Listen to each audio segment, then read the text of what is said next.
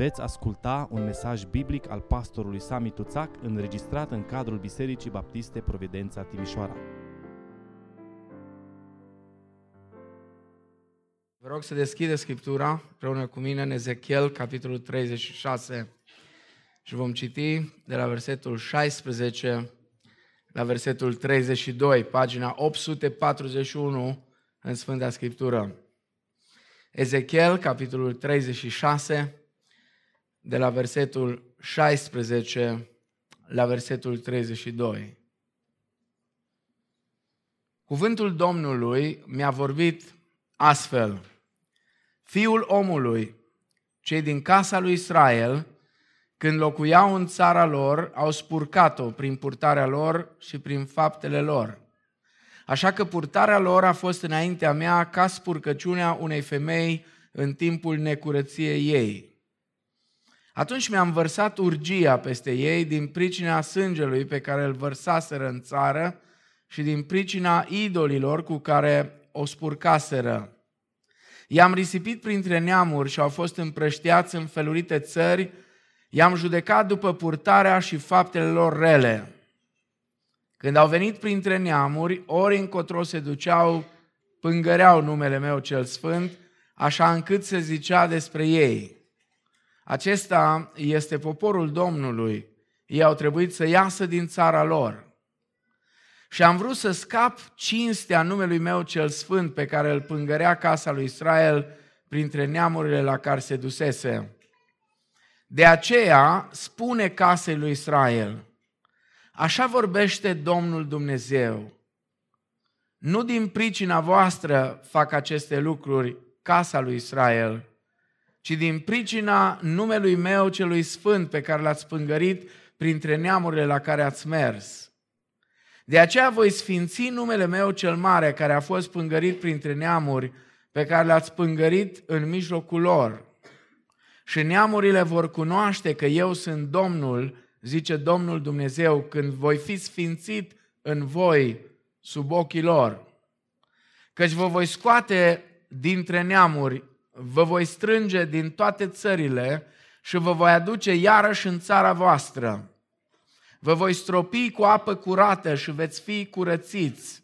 Vă voi curăți de toate spurcăciunile voastre și de toți idolii voștri. Vă voi da o inimă nouă și vă voi pune în voi un duh nou. Voi scoate din trupul vostru inima de piatră și vă voi da o inimă de carne. Voi pune Duhul meu în voi și vă voi face să urmați poruncile mele și să păziți și să împliniți legile mele. Veți locui în țara pe care am dat-o părinților voștri. Voi veți fi poporul meu și eu voi fi Dumnezeul vostru. Vă voi izbăvi de toate necurățiile voastre. Voi chema grâul și îl voi înmulți. Nu voi mai trimite foametea peste voi voi înmulți rodul pomilor și venitul câmpului, ca să nu mai purtați o cara foametei printre neamuri. Atunci vă veți aduce aminte de purtarea voastră cea rea și de faptele voastre care nu erau bune. Vă va fi scârbă de voi înși vă din pricina nelegiuirilor și urăciunilor voastre. Și toate aceste lucruri nu le fac din pricina voastră, zice Domnul Dumnezeu, să știți rușinați-vă și roșiți de purtarea voastră casa lui Israel. Amin. Tatăl nostru care ești în ceruri, ne închinăm înaintea Ta în seara aceasta și stând în fața cuvântului Tău, Doamne, te rugăm să ne deschizi mințile și inimile la cuvântul Tău. Doamne, ajută-ne să înțelegem ceea ce vrei să transmiți poporului Tău și în seara aceasta și fă, Doamne, ca cuvântul acesta rostit cu mii de ani în urmă să aibă un impact asupra noastră, asupra celor care trăim în secolul 21. Doamne, binecuvintează Biserica Providența și am vrea, Doamne, ca Duhul Tău cel Sfânt să umple inimile noastre și să umple adunarea noastră și să ne dai tărie să umblăm în puterea Ta. Pentru gloria numelui Tău cel Sfânt ne rugăm. Amin. Vă rog să luați loc. Continuăm în seara asta să ne uităm la câteva pasaje, aș zice, mai speciale, mai deosebite, din cărțile profeților. În seara aceasta vom poposi puțin în cartea profetului Ezechiel. Probabil este una din cărțile greu de înțeles pentru cei mai mulți și poate este una din cărțile ocolite adesea și de predicatori și de cei care citesc Scriptura. Cartea profetului Ezechiel însă se deosebește de celelalte cărți profetice.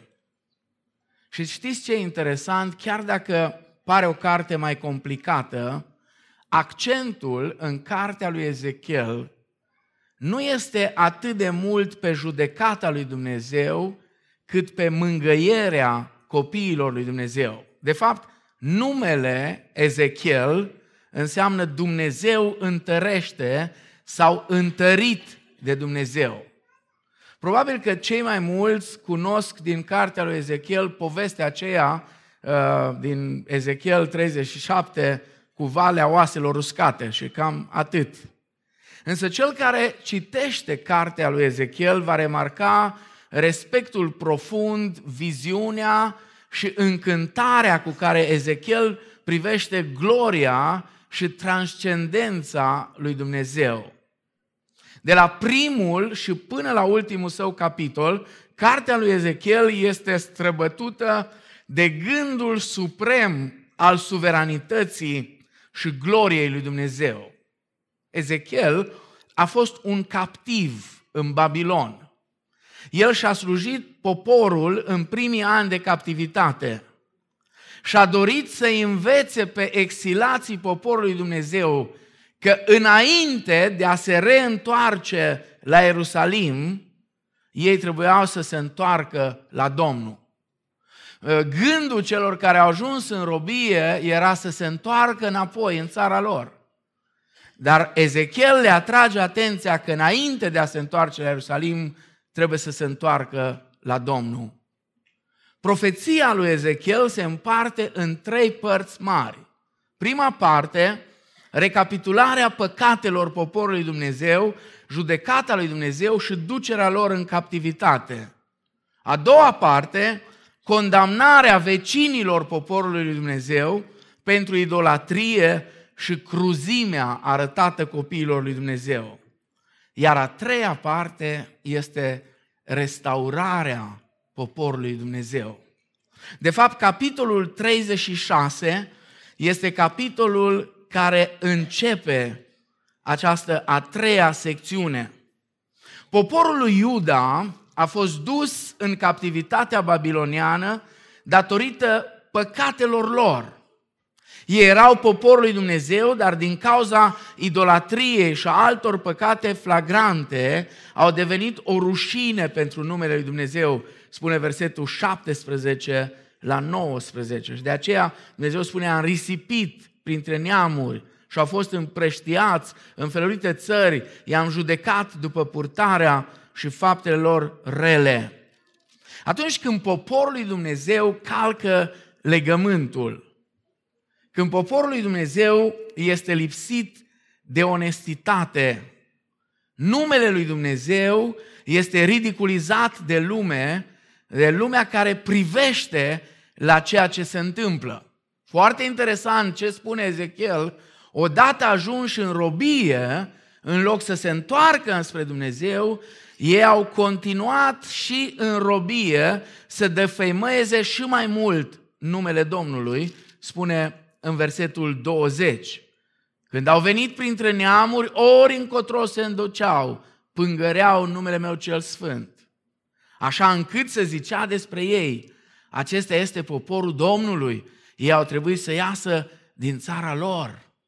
E ca și când astăzi câte un pocăit mai face câte o boacănă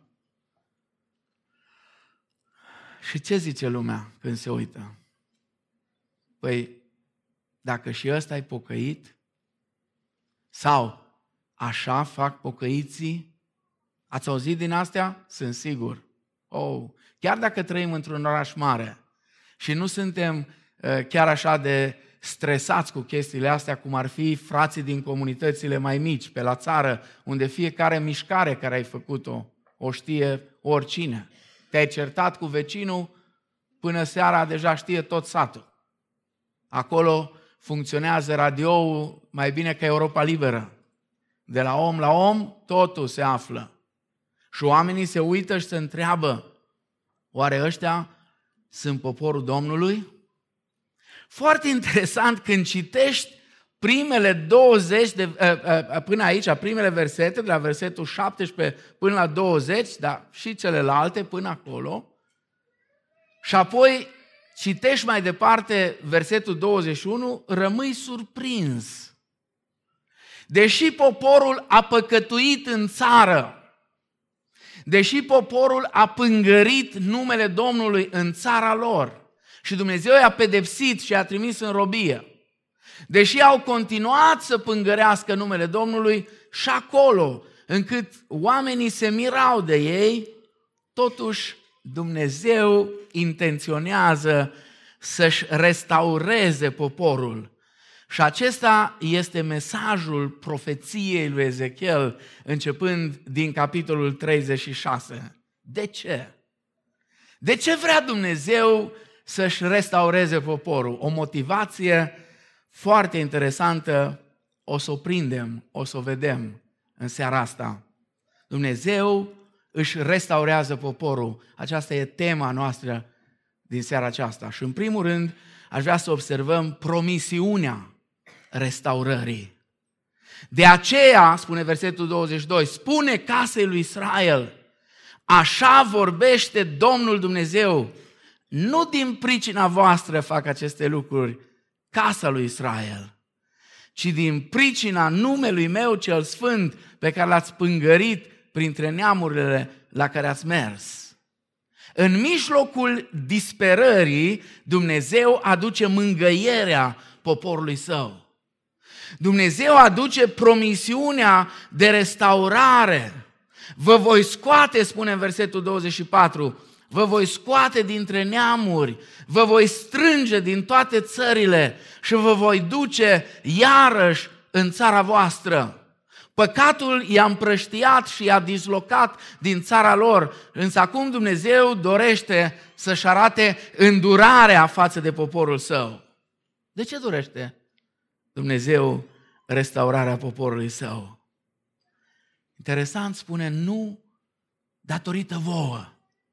Nu pentru că Israel ar fi meritat asta, ci pentru că Dumnezeu dorea să-și arate gloria printre păgâni. Nu din pricina voastră, spune, ci din pricina numelui meu cel sfânt.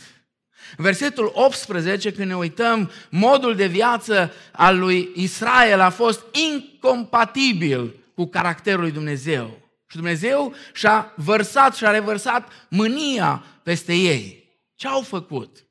Idolatrie, vărsare de sânge, Numele Domnului a fost profanat de poporul lui în propria lui țară. Ba mai mult, au continuat modul acesta de viață și în captivitate. Nu exista vreun merit în baza cărora evreii să fie eliberați din robia babiloniană. Dumnezeu promite însă restaurarea lui Israel, deoarece Dumnezeu urmărește reabilitarea numelui său cel sfânt și al caracterului său milostiv. Haideți să ne gândim puțin. În ce fel este legat păcatul idolatriei de letargie și de lipsa de putere spirituală? Chiar astăzi. Ce înseamnă, de fapt, idolatrie? Unii au impresia că idolatrie înseamnă să porți idolașii aia după tine, așa cum era pe vremuri, sau să te închini la stele, la lună, la soare. Nu. Idolatrie înseamnă atașamentul sau devotamentul exagerat față de ceva sau față de cineva. Orice sau oricine care ia locul lui Dumnezeu. Când altceva în afară de Hristos devine prioritatea noastră supremă. Vitalitatea noastră spirituală are de suferit. Pentru că Dumnezeu spune, eu nu îmi împart slava cu nimeni. Și în altă parte spune, eu sunt un Dumnezeu gelos. Și atunci când noi ne concentrăm atenția asupra a orice altceva și nu asupra Lui, atunci vitalitatea noastră spirituală are de suferit. Și probabil că aceasta este una din cauzele pentru care Biserica lui Hristos astăzi, în multe locuri, este tot mai slabă și lipsită de putere. Da, biserica, știți cum e astăzi? Uh, poate ați auzit povestea aceasta când Francisc de Assisi a venit la Roma și a vizitat Vaticanul și a rămas surprins de bogățiile care erau acolo. Și papa Inocențiu al nu știu cât le era, i-a zis, vezi tu, Francisc, biserica nu mai este așa săracă ca și pe vremea lui Petru. Biserica nu mai spune astăzi argint și aur n-am. Pentru că uită-te aici ce bogății are biserica astăzi. Francis s-a uitat la el, poate unii sunteți familiar cu Francis de Assisi, el este cel care a întemeiat ordinul călugărilor franciscani care promovau modestia și încercau să meargă să-i susțină și să ajute pe oamenii săraci. Și Francis s-a uitat și a spus, da, părinte, biserica nu mai poate să spună argint și aur n-am dar nici scoală-te și umblă. Da, pe vremea lui Petru spuneau argint și aur n-am, dar ce am îți dau în numele lui Iisus Hristos din Nazaret. Scoală-te și umblă. Amin? Frați și surori, mulțumim Domnului pentru tot, pentru tot ceea ce ne dă astăzi, pentru binecuvântări care nu le merităm, pentru har după har care El revarsă spre noi. Un singur lucru nu mi-aș dori sub nicio formă, sub nicio formă, să pierdem vitalitatea spirituală. Mai bine să spunem ca și Petru, argint și aur n-am, decât să rămânem fără în numele lui Hristos. Scoală-te și umblă. Cum este posibil ca numele Domnului să fie defăimat de către credincioși, de către poporul său. În zilele lui Ezechiel, Israel a profanat numele lui Dumnezeu prin idolatrie și prin violență. Își luau viața unul altuia. Vărsau sânge. Astăzi, noi profanăm numele lui Hristos când îi purtăm numele, dar nu trăim conform învățăturii lui. Iacov spune la Iacov 2 cu 7, referindu-se la unii cărora li se dădeau locuri de cinste în adunare, zice Iacov, păi voi vă uitați la fața omului. Dacă vine unul amărât și sărac, îl bagi acolo după colț să nu-l vadă nimeni. Dacă vine unul așa cu un inel în deget, și cu parchează nu știu ce mașină în fața bisericii și cu așa îl duci pe locul din față. Și zice Iacov, nu cumva tocmai ăștia bat jocoresc frumosul nume pe care îl purtați? Adică nu cumva voi faceți cinste și îi puneți la loc de cinste tocmai pe ăia care prin purtarea lor fac de rușine numele lui Hristos? Ce speranță de renoire este astăzi în poporul lui Dumnezeu. Speranța de renoire este aceeași. Dacă poporul meu, peste care este chemat numele meu, se va smeri, se va ruga, se va abate de la căile lui rele și va căuta fața mea, îl voi asculta din ceruri, îi voi binecuvânta țara, îi voi ierta păcatul. Spune Dumnezeu la 2 Cronici, capitolul 7, cu versetul 14. El este Dumnezeul promisiunilor. și El va izbăvi pe poporul său. Al doilea adevăr la care aș vrea să privim este procesul restaurării. Auziți, versetul 25 la 27 sunt câteva lucruri extraordinare. Spune, vă voi stropi cu apă curată și veți fi curățiți. Vă voi curăți de toate spurcăciunile voastre și de toți idolii voștri. Vă voi da o inimă nouă și voi pune în voi un duh nou. Voi scoate din trupul vostru inima de piatră și vă voi da o inimă de carne. Voi pune Duhul meu în voi și voi face să urmați poruncile mele și să păziți și să împliniți legile mele. Dumnezeu prezintă în aceste trei versete procesul prin care își va restaura poporul și primul element al reînnoirii este curățirea. Curățirea. Nu există reînnoire fără curățire. Poți să te rogi cât vrei. Poți să și postești până te duci să mori. Fără curățire nu există reînnoire. Ăsta e primul pas, curățirea. Păcatul idolatriei a pângărit poporul Dumnezeu. Au fost duși în robie. Și întotdeauna păcatul contaminează și are ca rezultat despărțirea de Dumnezeu. Spune la Isaia 59 cu 2, căci păcatele voastre fac zid de despărțire între voi și Dumnezeu și îl împiedică să vă asculte. Iar la Roman 6 cu 23, Pavel este foarte clar, plata păcatului este moartea. Dar slăvit să fie Domnul, că nu spune numai atât, că ar fi vai de noi. Dar darul fără plată este viața, nu? În Domnul Isus Hristos. Pentru ca părtășia cu Dumnezeu să fie reînnoită, păcatul trebuie curățit și trebuie iertat. Și Ioan vine și spune, dacă ne mărturisim păcatele, El este credincios și drept să ne ierte păcatele și să ne curățească de orice nelegiuire. Al doilea element este o inimă nouă. Vă voi da o inimă nouă. Inima de piatră, spune aici, este o inimă nereceptivă la adevărul lui Dumnezeu. Dumnezeu vorbea, dar inima lor de piatră nu primea nimic. Inima de piatră respinge adevărul lui Dumnezeu. Dar spune Dumnezeu, o să fac ceva. O să vă dau o inimă nouă.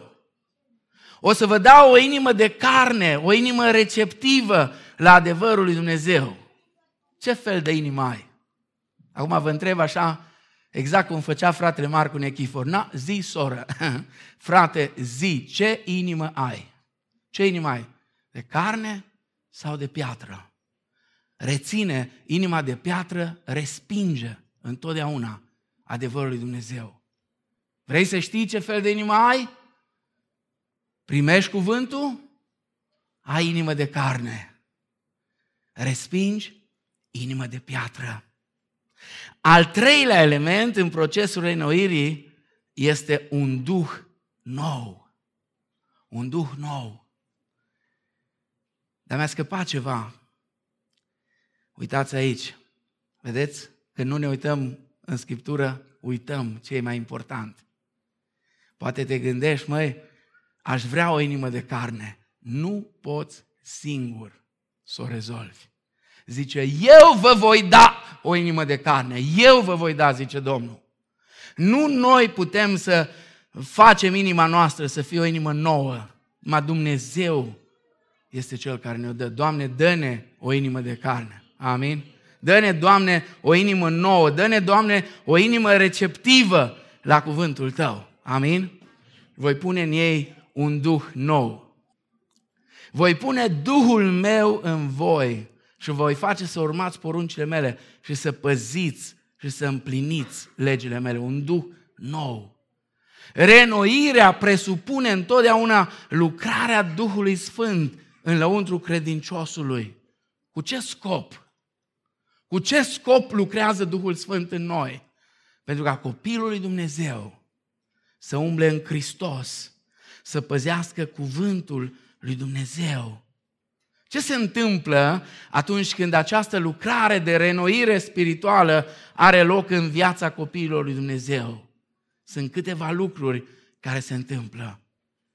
Când Dumnezeu aduce renoirea, primim o nouă putere de a birui spitele. Se înnoiește motivația asemănării cu Hristos. Temperamentul nostru, care adesea ne bagă în probleme, da? temperamentul nostru se scuză frații câteodată și surorile. M-am ieșit din fire. Mi-am ieșit, eu vrăjeală asta. Doar ți-a intrat în fire. N-a ieșit. Bine era dacă ieșai. Bine, era foarte bine. Dar nu, ți-a intrat în fire. Temperamentul nostru intră sub controlul Duhului Sfânt. Unii se scuze, eu așa sunt eu, sunt nervos. Tata a fost nervos, bunicul a fost nervos, străbunicul a fost în război și a fost nervos. Și așa sunt eu. Posibil, posibil, dar când vine Duhul Sfânt și te umple, atunci temperamentul tău, temperamentul meu, intră sub controlul Duhului Sfânt. Firea pământească pierde controlul. Duhul Sfânt produce roade în noi și dragostea pentru alții începe să crească. Vă dau un exemplu extraordinar. Uitați-vă în faptele apostolilor, încercați să vă, să vă imaginați primele zile ale bisericii primare. Biserica creștea foarte mult datorită caracterului vizibil al dragostei lor.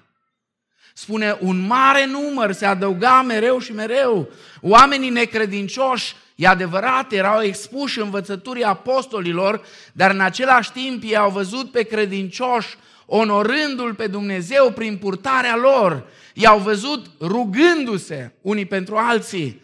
I-au văzut fiindu-și loiali unii altora. I-au văzut iubindu-se unii pe alții. I-au văzut împărtășind unii cu alții averile lor.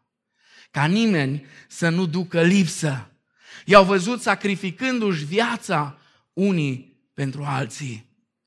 Toate astea i-au făcut pe oameni să-și dorească să vină împreună cu ei, să fie parte din acea mișcare de renoire, de trezire pe care Dumnezeu o făcea.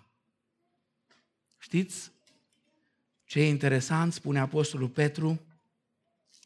În procesul acesta al restaurării spirituale, Dumnezeu lucrează împreună cu noi. Deschideți, vă rog, la 2 Petru, capitolul 1. Și ne uităm de la versetul 3. Spune Dumnezeasca lui putere ne-a dat tot ce privește viața și evlavia. Prin cunoașterea celui ce ne-a chemat, prin slava și puterea lui, prin care El ne-a dat făgăduințele Lui nespus de mari și scumpe, ca prin ele să vă faceți părtași firii sau naturii dumnezeiești, după ce ați fugit de stricăciunea care este în lume prin pofte. De aceea spune, dați-vă și voi toate silințele. Observați cum lucrăm împreună cu Dumnezeu. Dumnezeu ne-a dat tot ceea ce privește viața și evlavia și de aceea spune, dați-vă și voi toate silințele ca să uniți cu credința voastră fapta, cu fapta cunoștința, cu cunoștința înfrânarea, cu înfrânarea răbdarea, cu răbdarea evlavia, cu evlavia dragostea de frați, cu dragostea de frați, iubirea de oameni. Căci dacă aveți din belșug aceste lucruri în voi, ele nu vă vor lăsa să fiți nici leneși, nici neroditori în ce privește de plina cunoștință a Domnului nostru Isus Hristos. Și auziți, dar cine nu are aceste lucruri este orb, umblă cu ochii închiși și a uitat că a fost curățit de vechile lui păcate. Aici, trist, dar adevărat, Petru nu scrie unor oameni de pe afară, ci unor oameni dinăuntru. Cine nu are aceste lucruri este orb, umblă cu ochii închiși. De aceea, fraților, căutați cu atât mai mult să vă întăriți chemarea și alegerea voastră, căci dacă faceți lucrul acesta, nu veți aluneca niciodată. În adevăr, în chipul acesta vi se va da din belșug intrare în împărăția veșnică a Domnului și Mântuitorului nostru, Isus Hristos. Amin. Și ultimul lucru la care vreau să ne uităm, al treilea, scopul restaurării. Scopul restaurării. Spune, veți locui în țara pe care am dat-o părinților voștri. Și auziți, asta e fantastic. Aici e cheia întregului capitol. Voi veți fi poporul meu și eu voi fi Dumnezeul vostru. Asta este cheia paragrafului. Voi veți fi poporul meu și eu voi fi Dumnezeul vostru. Renoirea spirituală duce întotdeauna la realizarea unei intimități. Ce înseamnă asta? Înseamnă că noi trebuie să dezvoltăm o relație tot mai puternică și tot mai profundă cu El. Așa cum spune Pavel despre el însuși în Filipeni, capitolul 3. Spune el, acum, la momentul ăsta, auziți-mă ce fac. Tot ce a fost până acum de valoare pentru mine e gunoi. Tot ceea ce poate religia să ofere, spune el, e gunoi. M-am, m-am distrat foarte tare și m-a pus pe gânduri. Știți, Cornilescu, oricât a vrut el să fie de ok cu traducerea și slavă Domnului, o traducere fantastică, chiar dacă, știți, el a lucrat la traducerea asta plătit de o prințesă protestantă din Moldova. Femeia aia a dus banii și a pus averea ei și i-a dat la susținut pe Cornilescu să traducă Scriptura. Dar faptul că a fost diacon într-o biserică ortodoxă și a spus cuvântul de multe ori, pentru că i-a fost greu să traducă exact cum stau lucrurile. Când aici spune Pavel că e gunoi, nu se referă la gunoiul care îl iei tu cu mătura de prin casă sau cu aspiratorul, ci la gunoiul din altă parte. Pe vremuri era în capătul grădinii. În rest, puteți să gândiți ce vreți. Asta spune Pavel. Asta spune Pavel. Tot ceea ce mi oferă religia, gunoi. Gunoi.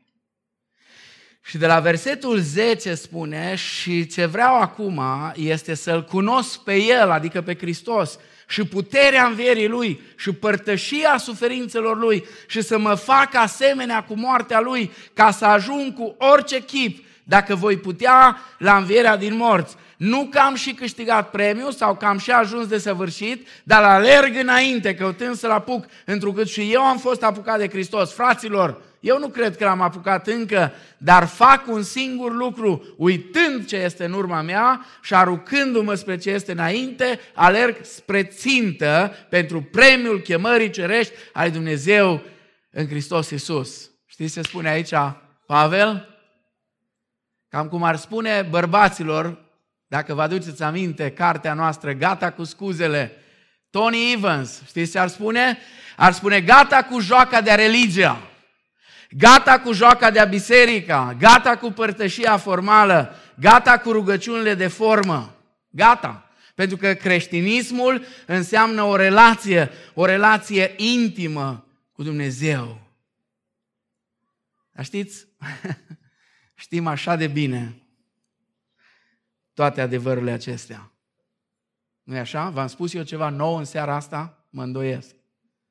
Știm așa de bine Oare n-ar fi cazul să-l mai și trăim, adevărul care îl știm? Oare n-ar fi cazul să-l mai și trăim? Ce înseamnă o relație personală cu Dumnezeu? Înseamnă exact ceea ce spune Pavel. Să-L cunosc pe El tot mai mult, să mă fac asemenea cu El tot mai mult, să mă însușesc tot mai mult scopurile și obiectivele Lui. Cum știu? Asta? Cum știu că am o relație vie, dinamică cu Dumnezeu? Cei care îl cunosc pe Dumnezeu cu adevărat au câteva caracteristici esențiale. Vă rog, fiți atenți. Au gânduri mari despre Dumnezeu. Au gânduri mari. Sunt foarte mulțumiți în Dumnezeu. Au o mare îndrăzneală pentru Dumnezeu. Depun o mare energie în slujba lui Dumnezeu. O altă întrebare. De ce trebuie ca relația cu Dumnezeu să fie reînnoită periodic? Cred că știți cei mai mulți, deja ați auzit-o de nenumărate ori, o să spuneți că e expirată. Povestea acelei soții care s-a dus la păstor, se spune că soțul ei nu iubește. Știți, ați auzit-o. Nu iubește. Și păstorul l-a chemat pe frate. Frate, de ce nu-ți iubești soția? Dar o iubesc.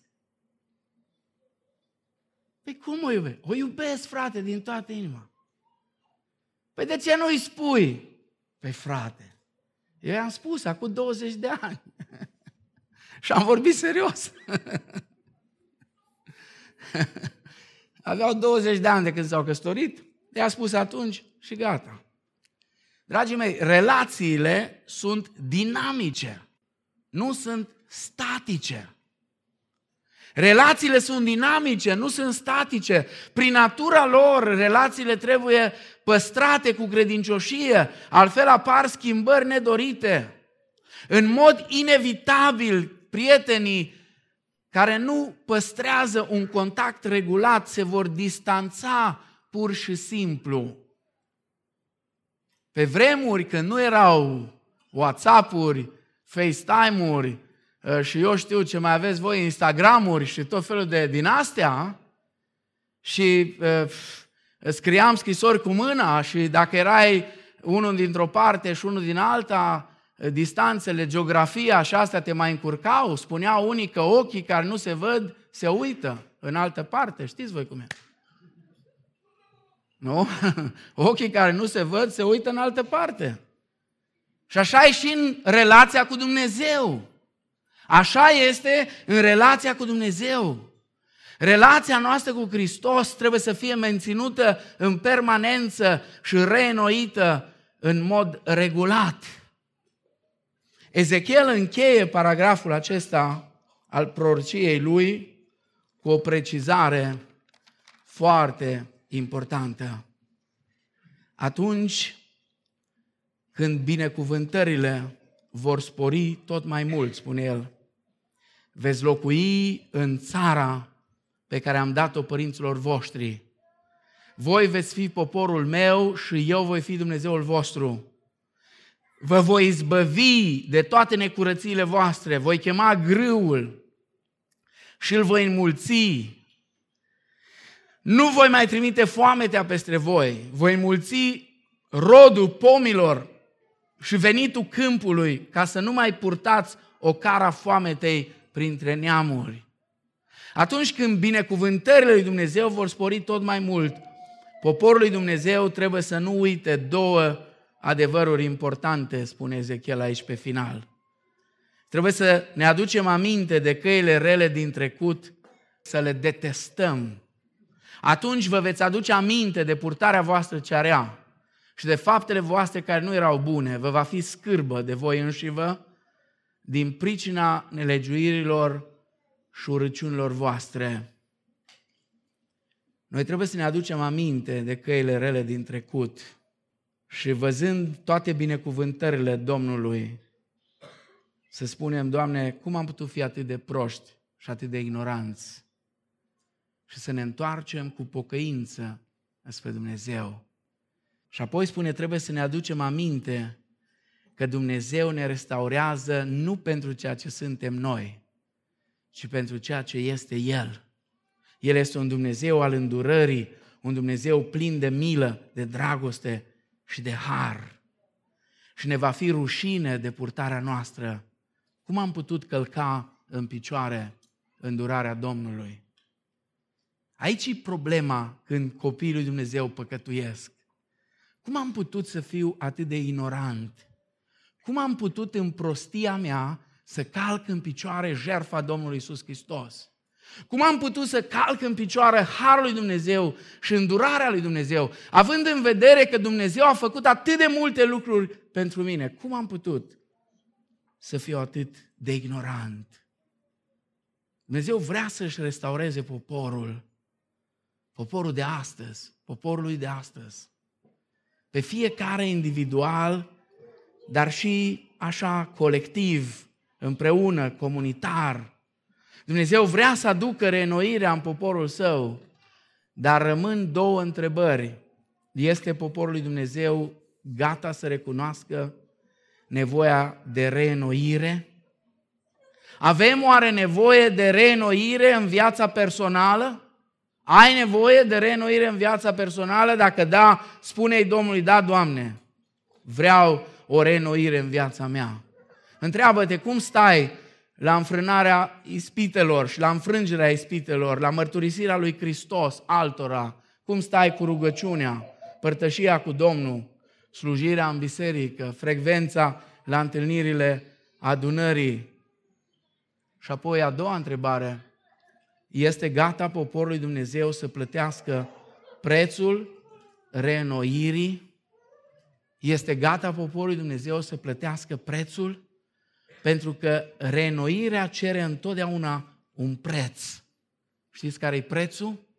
Renunțarea la plăcerile noastre, renunțarea la confortul nostru și punerea la dispoziția lui Dumnezeu fără a emite pretenții. Dar odată ce recunoaștem nevoia și suntem gata să plătim prețul, Dumnezeu aduce reînnoirea. Inimile noastre se încălzesc de prezența lui Dumnezeu și Dumnezeu începe să lucreze în viețile noastre, în adunările noastre, în țara noastră și să aducă reînnoire. Dacă vrei reînnoire, fii cinstit cu tine însuți. Fii cinstit, stai în fața lui Dumnezeu, recunoaște starea și renunță la plăcerile tale, la pretențiile tale, la scuzele tale. Fii cinstit cu tine însuți. Deschideți inima înspre Dumnezeu și permite lui Dumnezeu să-ți cerceteze inima și spune-o Cercetează-mă, Dumnezeule, și cunoaște-mi inima. Vezi dacă sunt pe o cale rea și dumă pe calea veșniciei. Stai de vorbă cu cineva, dacă ți greu să realizezi singur. Stai de vorbă cu cineva. Stai de vorbă cu un prieten de încredere. Cere, ai curajul să ceri cuiva care ți-e prieten. Știi cine ți-e prieten? Ăla care îți spune adevărul, ăla ți-e prieten. Și dacă nu-ți place, cere cuiva să-ți spună adevărul despre tine. Și apoi ia hotărârea să plătești prețul și mergi înainte. Dumnezeu vrea să aducă restaurarea. Dumnezeu vrea să-și reînnoiască poporul. Asta e dorința Lui. Dumnezeu vrea un popor care să-i slăvească numele, nu care să-i pângărească numele. Dumnezeu are nevoie în România de un popor al său care să cinstească numele Lui în așa fel încât oamenii care se uită să spună vrem și noi să venim alături de voi. Amin.